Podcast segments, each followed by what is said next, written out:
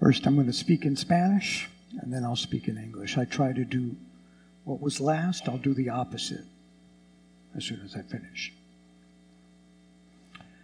And I ask for your indulgence because I'm giving two medium homilies.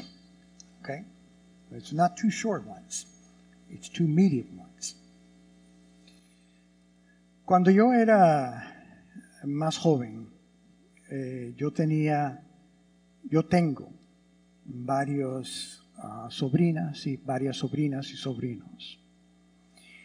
Y nunca se me olvidará mis sobrinas que las hijas de mi hermano, que se llamaban, se llaman Lauren y Lindsay. Lauren y Lindsay ya están casadas. Entre las dos tienen ocho hijos. Así que ya hace tiempo. Pero nunca se me olvidará que yo me sentaba con ellas cuando tenían, creo que Lauren, la mayor, tenía seis años y Lindsay tenía cuatro. Y yo me sentaba cuando visitaba con ellos y a leerles un cuento, como muchos niños quieren que le leamos cuentos antes de que duerman. Entonces, una o dos veces, cuando estaba haciendo eso, a propósito, decidí cortar y no leer el final. Y no, se los, no les dije que lo iba a hacer. Entonces contaba el cuento entero, pero cuando ellas estaban esperando el final, yo cerraba el libro. Ay, esas niñas se ponían súper enojadas conmigo. Tío Mario, ¿cómo estás haciendo eso? ¿Para qué nos frustras? ¿Para qué nos leíste eso si no tiene ningún fin, si no tiene ningún sentido? Una frustración. Entonces, no, ok, ok, ok. That's okay in English.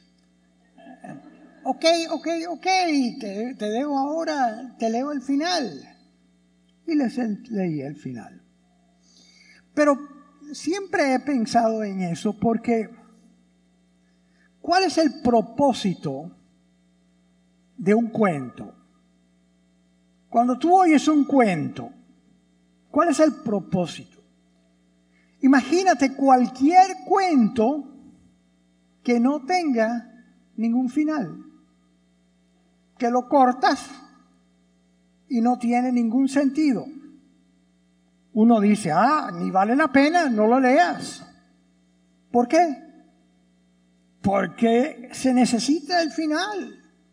Si no, no hay, no hay ningún sentido. Mira, yo busqué la, la, definición de un cuento, de un cuento en, eh, o, una historia. Cuento o historia es interesante porque cuento y historia tienen una relación muy, eh, muy íntima eh, etimológicamente, pero no voy a empezar con eso ahora. Pero oye la definición de un cuento o de una historia. Conexión de eventos separados en el tiempo y el espacio para descubrir su significado unificado. Conexión, un cuento, una historia conexión de eventos separados en el tiempo y el espacio para descubrir su significado, su sentido unificado. ¿Ok? Eso es una cosa que aprendí este año, que la ciencia, la ciencia separa todas las cosas para ver cómo funcionan. La religión las une para ver qué significan. La ciencia nunca, mira, un ingeniero que puede construir una casa, un carro fantástico, pero no te puede decir a dónde ir o qué vale la pena. Si tienes el carro, pero no sabes a dónde ir. No sabes qué vale la pena gastar el dinero en la gasolina. ¿A dónde vas? ¿Qué tiene sentido? Esa es la misma cosa. La ciencia te puede dar muchas cosas, pero no te puede decir, bueno, ¿y para qué? ¿Cuál es el punto? ¿Cuál es el significado? Ok, voy a vivir hasta que tengo 90 años porque tengo súper buena salud y ahora el médico sabe cómo hacer muchas cosas. Qué bueno. Y cuando seas un viejuco o una viejuca, ¿para qué sigues viviendo? ¿Para qué? ¿Cuál es el punto? Te vas a parar a decir, no sé, no sé. Por eso la gente hoy en día se tiene que llenar de o alcohol o de drogas o de dinero o de sexo, cualquier cosa. ¿Para qué? Para no tener que pensar que su vida no tiene significado. No tiene significado. Ahora, ¿por qué estoy diciendo esto? Porque lo que estamos haciendo, lo que Jesucristo hizo esa noche, es usar el cuento que Israel conocía. Porque cuando tú le preguntabas a cualquier israelita quién él era, él no te decía de su vida individual. Él te decía, mi padre era de Aramea y él era un vagabundo y lo llevaron a, lo secuestraron a Egipto. Y en Egipto nuestros antecesores fueron esclavizados. Y ahí Dios nos rescató. Y Dios nos llevó, después de la noche que le llamamos la Pascua, Dios nos llevó a través del desierto y nos llevó a la tierra prometida. Ese Dios es el Dios que nos sigue cuidando. Es el Dios que nos sigue dando la dirección en la vida. Noten que la cosa que une a, e, a cualquier persona es tener un cuento en común.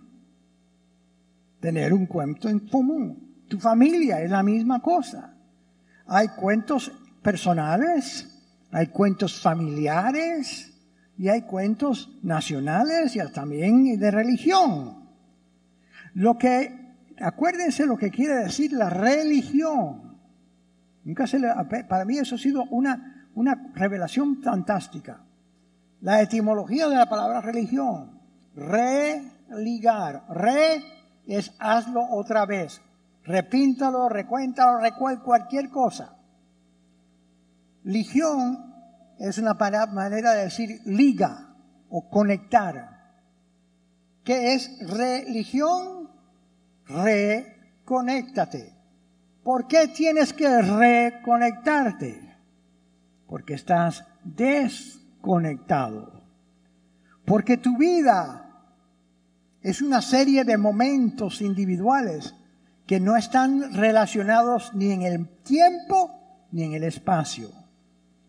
¿Qué hace que uno sea parte, que, que, seamos parte de un pueblo, de una familia? ¿Qué hace? Si no hay nada que nos conecte, que nos reconecte, no somos nada. Solamente que es una cosa detrás de la otra. Y no tiene sentido. Es como leer el cuento a, mis sobrinas, pero que no tuviera ningún sentido. Entonces, ¿por qué estoy hablando de eso? Noten la primera lectura. ¿Cuál fue la primera lectura? El cuento, el cuento que unía a los israelitas.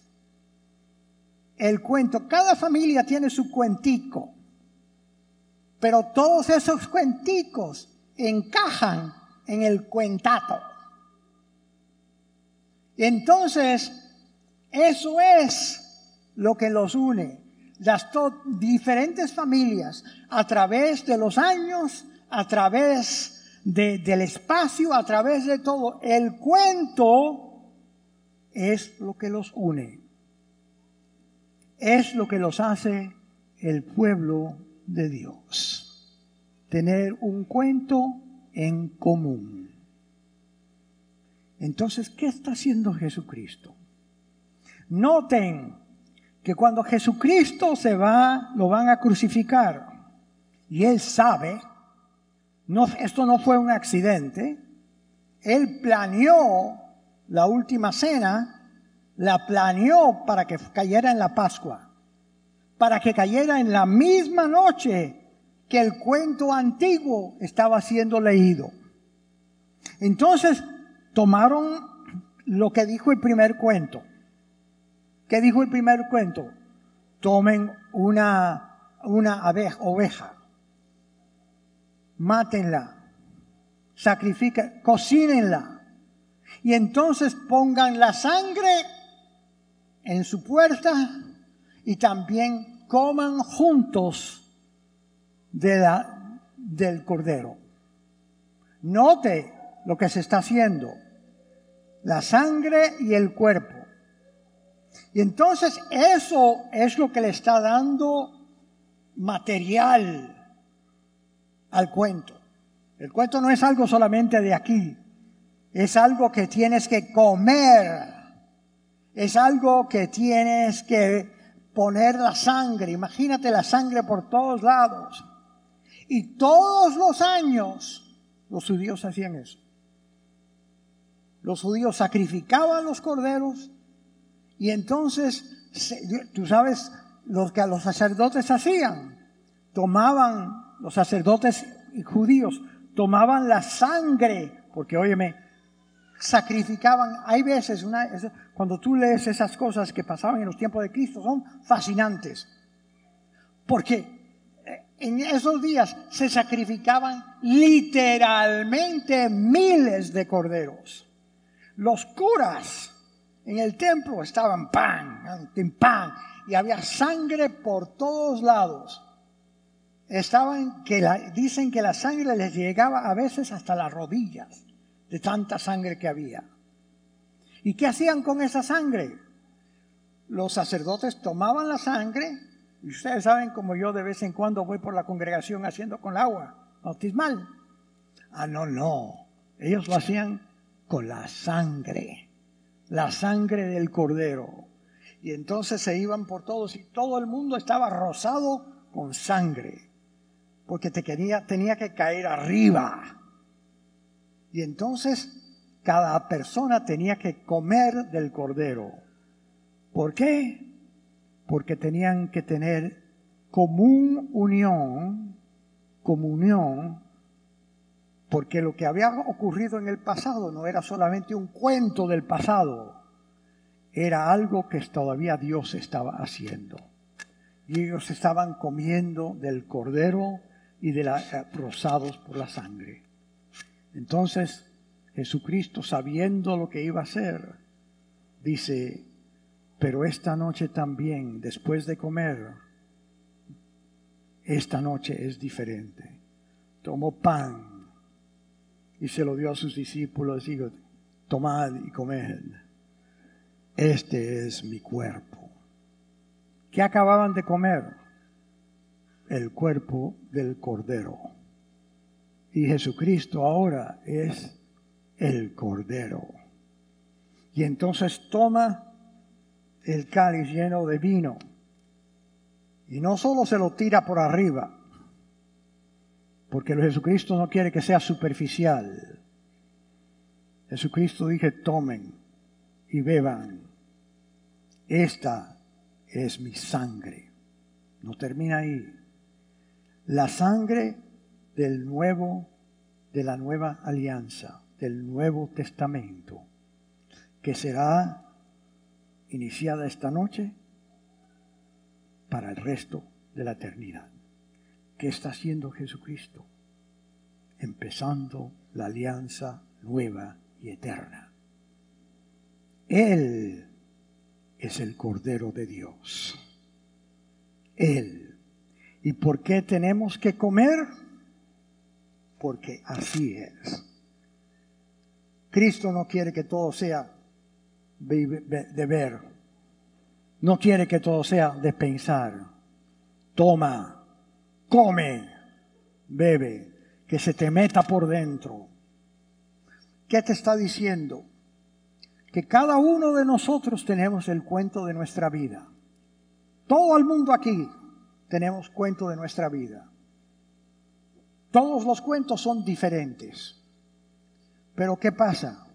Que todos esos cuentos están sin terminar, como si fueran hasta van hacia arriba, pero terminan y todos están sueltos. ¿Qué está diciendo? Yo soy el término y el significado de cada cuento de cada uno de sus familias. Y yo quiero que ustedes lo entiendan comiendo y bebiendo, que el cuento de ustedes no termina, no termina si yo no lo termino. Yo soy el camino, yo soy la verdad, yo soy la vida, yo soy el que le da sentido al cuento de tu vida. Si tú no te enganchas, te religas, te reconectas conmigo, vas a ser como un cuento que se terminó y te vas a preguntar, ¿y para qué? ¿Para qué se leyó si no tiene ningún sentido? Eso es lo que estamos celebrando esta noche. El sentido, el término del cuento de tu vida. Entonces, ¿qué nos dices? Y durante ese tiempo que tú estés conectando el tiempo, el cuento tuyo con el cuento de Dios para todos, yo quiero que se sirvan unos a los otros y se amen. Y por eso se quitó la ropa de afuera y se empezó a lavar los pies, diciendo, el cuento conmigo es un cuento de un Dios que vino a servirlos. Si tú quieres conectar el cuento tuyo con el cuento mío para darle un sentido, tienes que servir. Eso es lo que estamos haciendo esta noche, conectándonos con el sentido de la vida de Cristo. Ok, ahora voy a switchear. Ok, ahora voy a empezar. Es una palabra nueva español. Ok, que yo acabo de, de empezar voy a switchear ahora al inglés. I just made up a new Spanish word. I, I, I, I, I love this liturgy. Why? Let me, let me start it the way I started the Spanish. I have, my, I have a brother and a sister. And my brother and my sister, my brother has two girls. Um, they are, their names are Lauren and Lindsay. And Lauren and Lindsay, when they were six years old and four years old, Lauren is the older and Lindsay's the younger. Whenever I would visit, I would read them sometimes a bedtime story. But what I would do, just because I was felt ornery, I would read them the story, whatever story, and sometimes what I would do is I would skip the ending. And I'd close the book and I wouldn't read the ending. Whoa, did that really make them mad? They said, Uncle Mario, why the heck did you read us that, that story? It doesn't make any sense. It doesn't have any ending. It doesn't go anywhere. Why did you read it to us? And of course, they were very angry. And why? Because a story without an ending doesn't make any sense. You might as well skip it. Just skip it. It doesn't make any sense. Now, they were angry, and they were correct to be angry. And of course, being a loving uncle that I always am, I finished the story. But think about the, the, word story. What is a story? What is a story? I looked it up because I, I mean, I could define it myself, but I like the definition that I came up with in, in, in, the, in, the, in the internet. It says this A story is the connection of separate events in time and space in order to discover their unified meaning. Now, let me read it again. A story is a connection of separate events in time and space in order to discover their unified meaning. Your life, your life is made up of separate events. You got graduations, you got weddings, you got this, it happened that, and this happened to this. But those are all separate events. If somebody were to ask you to write an autobiography, your life story, don't you think you need to connect them? You need to connect, otherwise, they don't make any sense. And the story that has no ending makes absolutely no sense. Don't even read it. Don't waste your time. It's frustration. So, what does that have to do? I want you to, what it have to do with tonight. I want you to notice what it is that's happening. The first reading gives us the story. Remember what a story is. A story is not something false. It is connection of separate events. Okay, in time and space. Sometimes they're made up and sometimes they're totally true. So that you can find out their meaning. If you would have asked any, a Jew, who are you? He would have told you a little bit about his life. I'm a carpenter, I'm a this, I'm a that. But his chief identity, he would say, Well, I'm a Jew. And you would say, What does that mean? And he would begin to answer by telling you a story. And the story was the common story of all of them. My father was a wandering Aramean peasant who was enslaved by the Egyptians because they had no food. And after many years of being slaves, God came to us and he said, by leading us in a guy named Moses, and he was going to liberate us. And he told us what to do. Notice not just me told us what to do. He said, You shall take a lamb and you shall slaughter it and get it ready for cooking. And then you shall take the blood of the lamb and you shall sprinkle it on the doorpost and on people, because they would sprinkle it on each other. And then you shall eat of the lamb, roasted lamb, and because the Lord your God is coming to deliver you and he will pass over those, uh, those doors that have blood of the Lamb, and he will know that will, you are Jews and not Egyptians when he comes to liberate you from Egypt. And that God told us that every year we had to do the same thing. And every single year, they would gather together and each family, you saw it in the first reading, would take a lamb and they would take it to the priests. And in the temple, the lamb was slaughtered and the blood was sprinkled. Now, folks, if you would have gone to church in Jesus' time, the priests of Jesus' time, when it was Passover time, the temple was in blood all the way up to past their ankle, almost halfway to their knees, because there were thousands of lambs being slaughtered. And then what the priest would do is they would take a, a branch and they would dip it in the blood of the lamb and they would walk around. You know how sometimes I do that with baptismal water? You know, I do that. I get you all wet. Well, in the ancient world, they did it with blood. Okay? And you would be coming to church and you would get bloody all the way around.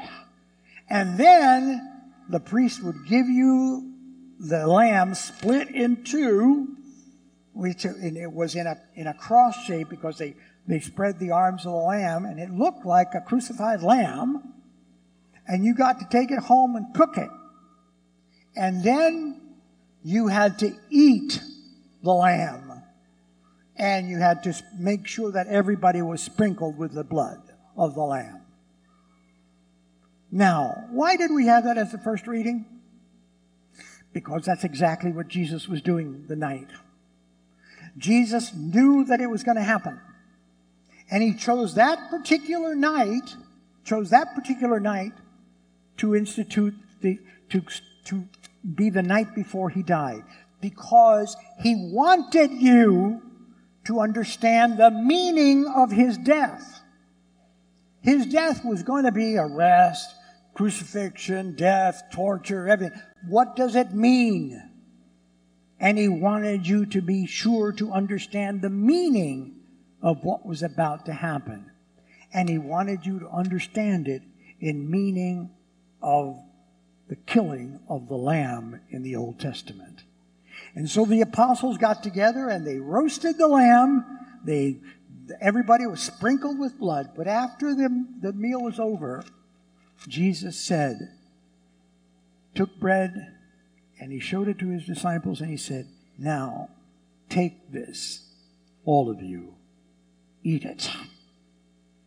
This is my body. What had they just eaten? The body of the Lamb. They are about to eat the body of the Lamb of God, who is like the Lamb that they had just eaten, is about to be sacrificed on Calvary. And then he took a cup full of wine.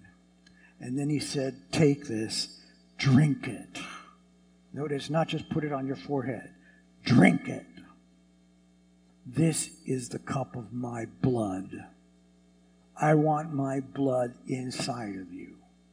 This is the cup of my blood, the blood of the new and everlasting covenant. What was the first one? the blood of the first covenant. Jesus is instituting a second covenant, but this is the new and everlasting covenant.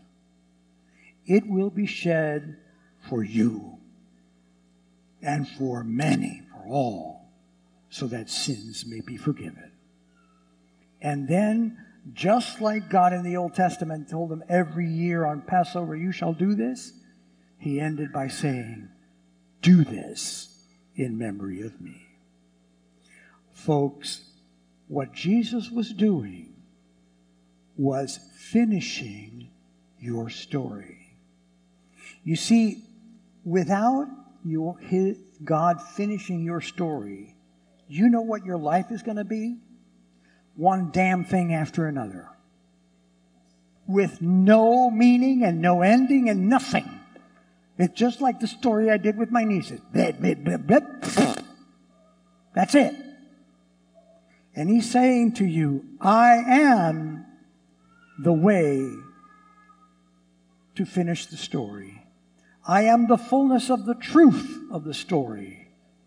I am who gives life at the end of the story. Without you connecting your story to me, you are living a life of repetition without significance. That's what you're doing. I always love the end of uh, Don Quixote, the play, when Don Quixote is holding men who are dying, and he says, I've held men in my arms who are dying. And they were looking up at the sky, answering, asking the question, why? Why? And then Cervantes says, I don't think they asked why they were dying. I think they were asking why they had lived. When life itself seems lunatic, who knows where madness lies? Perhaps being too practical is madness. Perhaps looking for treasure where there's only trash is madness. And maddest of all is to see life as it is and not as it should be. In other words, to see life as disconnected events without an ending. Because you will die looking up into heaven saying, Why the hell did I live? And what Jesus is saying is, unless you reconnect your story, your individual story, to mine, you will not have an ending. You will not have an ending. And so, folks, that's what he's doing, and that's why he did what he did. And finally, and I'm almost done, believe it or not. Finally, he gets up after the meal and he takes off his outer cloth and he puts an apron on and he begins to wash people's feet. That was the job that was given to the worst of all, to the lowest slave. You know why? They didn't have roads. And you know where people dumped their bathroom stuff? In the streets. Whenever you walked through the streets, you were walking through mud, you were walking through pee, through poop, you were walking through all kinds of stuff. And when you got to where you were going, your feet looked like crap. And the very first thing that anybody did when you walked into anybody's house is the lowest place, slave, had the job of taking your feet and washing them because you didn't want to eat with your feet smelling. And he did that. That's why Peter says, No. And Jesus says, Look, unless you reconnect with me and let me do this, you don't have part of my story. Folks, don't ever forget the word religion, and I've said this to you many times the word religion means reconnect. Re, anytime you have the word, the prefix re means do it again. Like repaint, rewrite, anything re. Religion is a, a, a, a frame, um, an aspect of a word that means to connect. In Spanish, you can hear the word liga, which is a rubber band, or the league, the, the American League, the connection. Religion is reconnect. You don't religion with Jesus. You have a story without an ending. And you will die looking up at the sky, wondering why in God's green earth did you ever live? And so tonight, we do the washing of the feet. Why? Because that's what he said. When you reconnect with me, your behavior has to be that of service to one another. That's how you, not only in your mind, but in your body, doing this in memory of me and being of service to each other. And so now, remembering what Jesus did, we do this once a year. We're going to ask for those who are going to have their feet washed and for those who are getting the altar ready to please come forward.